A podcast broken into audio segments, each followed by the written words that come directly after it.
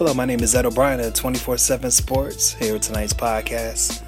Last weekend, uh, or two weekends ago, I was in Atlanta.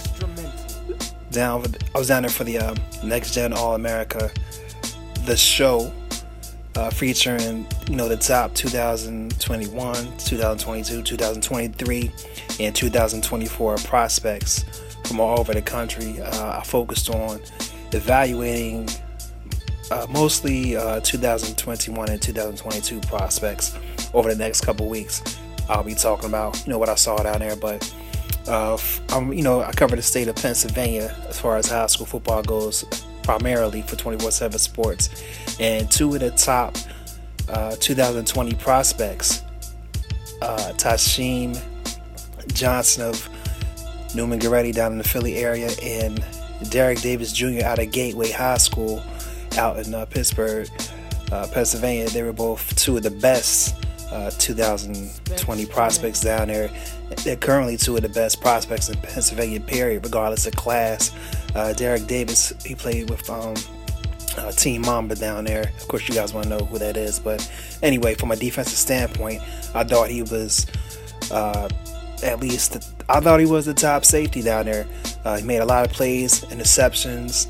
Um, he was just a ball hawk on the field. He played a little bit offense, but he definitely, you know, made his presence known on the defensive side of the ball. And at Gateway, you know, he's known as, a, an, as an athlete. He's getting recruited already um, by FBS schools. He has all from the hometown team Pitt. Uh, has offers, I believe, from Ohio State and Penn State and uh, some other schools as well.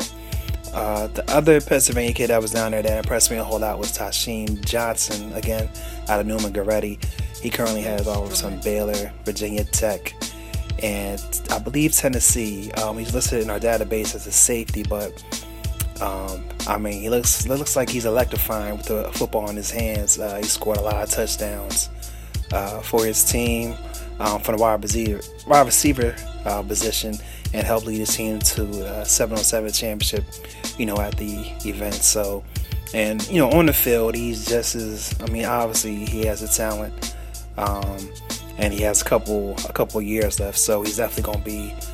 Uh, just like Derrick Davis, he's going to be a national recruit at some point. But you know, any schools looking for somebody that can uh, make plays on the, both sides of the field because he also played uh, great on defense as well from the cornerback position. So um, those two guys, Derrick Davis and Tysheem Johnson, that you guys need to uh, continue to watch out for because um, they're already on the radar. So, all right, until next time, this is Ed O'Brien. Take care.